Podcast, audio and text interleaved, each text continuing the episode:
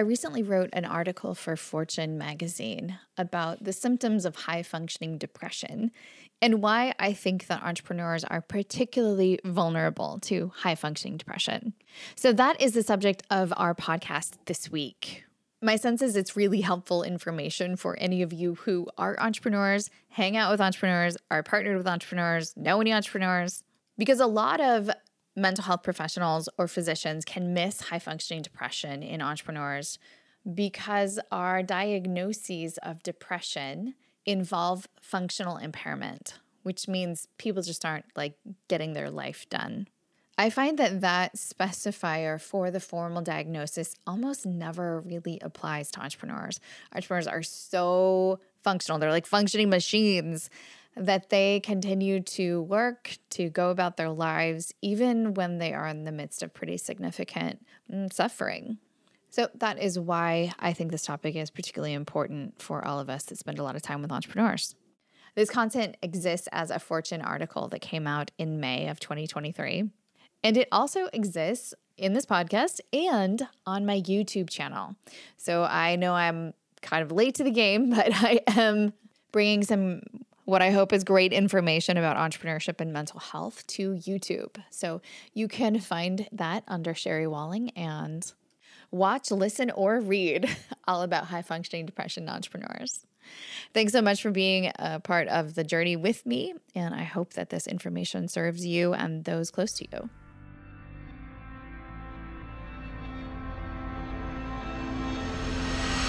Welcome to the Zen Founder Podcast.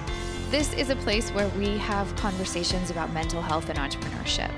We have a pretty broad conceptualization of what mental health means sometimes depression, anxiety, sometimes relationships or physical health.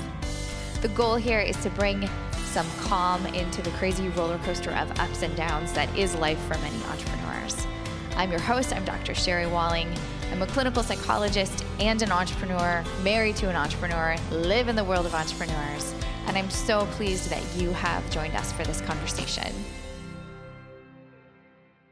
Did you know that sometimes depression can be like heart disease or a slow growing cancerous tumor? It can be a silent killer, something that's destructive but is subtle enough to go unnoticed. High functioning depression, as we call it, is pretty common among entrepreneurs. And it is nothing to be trifled with. It is the enemy of company building and of a satisfying life. Maybe it surprises you to learn that some people can experience depression without really knowing that they have it, without really noticing. So, in this video, I'm to tell you what to look out for and when to seek help. In my experience as a clinical psychologist for entrepreneurs, the type of depression that plagues high performers is the hardest to spot. Sometimes called high functioning depression or walking around depression, it comes with really subtle symptoms that most entrepreneurs brush off as fatigue or stress. So, what is high functioning depression? Let's talk about it. First, let's approach it from the clinical aspects. Part of the formal diagnostic criteria for major depressive disorder, that is the like full whammy of depression, the diagnosis that you might get from your doctor, maybe you then go into therapy or take a, a, medication. But in order to get that diagnosis, major depressive disorder, you have to have something that we call functional impairment. So those affected with major depressive disorder have to struggle to complete the basic tasks of their lives, like getting to work on time, brushing their teeth, taking care of themselves, their kids. And the requirement for functional impairment I get why functional impairment is an important part of the diagnosis, right? You have to have these symptoms of depression, but they have to also be wreaking havoc in your life. I get that. That is kind of this benchmark for what is severe or significant depression. But the problem is that most entrepreneurs are basically kind of impervious to functional impairment. Those with high functioning depression don't see the major changes in their ability to sort of get up and do the basic tasks of their life. One of the problems is in the way that we talk about depression. We talk about it as though it's categorical, like one or zero, yes or no, when in fact, much more often it's a continuum. We might have some symptoms or some struggles, but maybe not kind of cross over the threshold to get a diagnosis of depression. So, high functioning depression is not a formal diagnosis, but it's an accessible phrase for those who are living under the weight of some depression or some uh, symptoms but without those obvious external signs. I talk about high functioning depression with entrepreneurs because most entrepreneurs have an extraordinary ability to just keep going. That is their default setting. So, in many cases, it doesn't matter how sick they are, how miserable they are, how depressed, how stressed, they will continue to function. So, specifically for high performers and entrepreneurs, I feel like the functional impairment category isn't as helpful when we're looking at whether there's enough depressive symptoms to really warrant a deeper, more complicated conversation.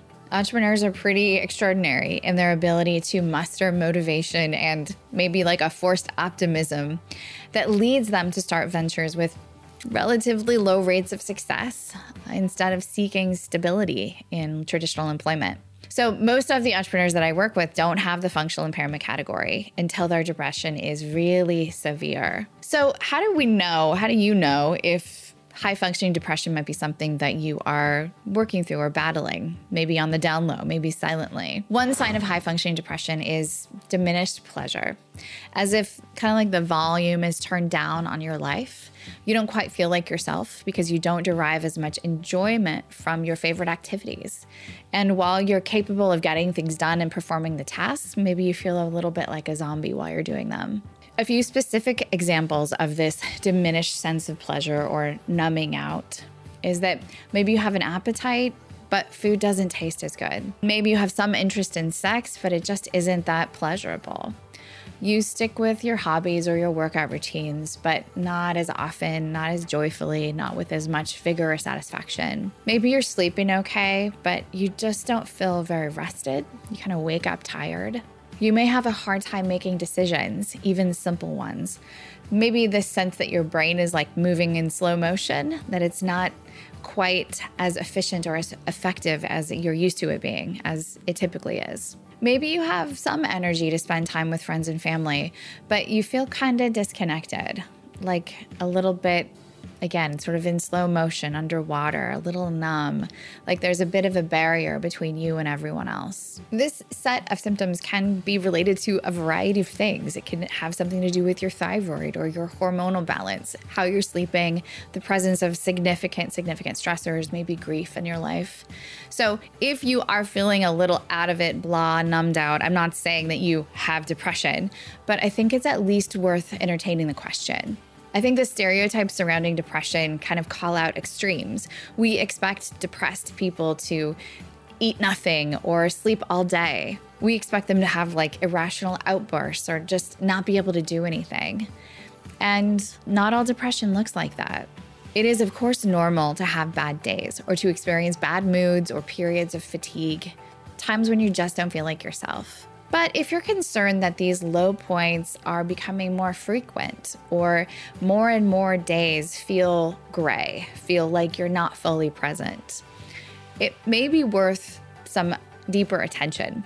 One of the strategies that I like that you could just do at home is to keep a journal. And it doesn't have to be like a dear diary where you track everything that happened in your day or every thought or feeling that you've had.